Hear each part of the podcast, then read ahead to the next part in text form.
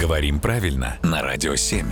Владимир, доброе утро. Доброе утро. Доброе утро, Владимир. Э, Вопрос от слушательницы Элины из Липецка. Услышала тут как-то в эфире «большая половина недели». Вот такую фразу. А вас не смущает, что половины — это равные части одного целого? Потому что половина не может быть больше или меньше. Они равны всегда. Ну, вообще, конечно, да, мы понимаем, что половины равны, и большей и меньшей половины быть не может. Но здесь хочется сказать, улыбайтесь, господа. А, есть но, это уже хорошо. Да, Так. улыбайтесь, господа, и не обязательно всегда вот ко всему относиться вот так формально серьезно, ведь язык очень любит игру. И носитель языка очень любит языковую игру.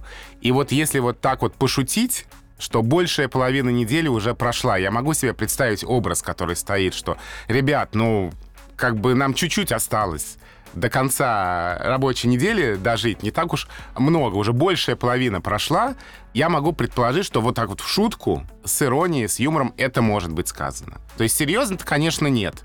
Но в шутку почему бы вот так вот не поиграть э, ради создания хорошего настроения, а для чего еще мы тут в эфире? Владимир, как же хорошо, что вы у нас есть, что вот так вот вы нам сейчас разрешаете и вот шутите, и играть словами. Ну вот что еще нужно для А счастья? мне вот даже когда разрешили, я не хочу. Да я, ты хочу что? я как Элина хочу Все, а я побуквоедствовать. все, а мне Володя Это же разрешил. есть первая половина и вторая. Ну тогда ты будешь таким строгим, а я буду шалить. Ну, понятно. Согласен? Ясно. Володь, можно? Можно. Все.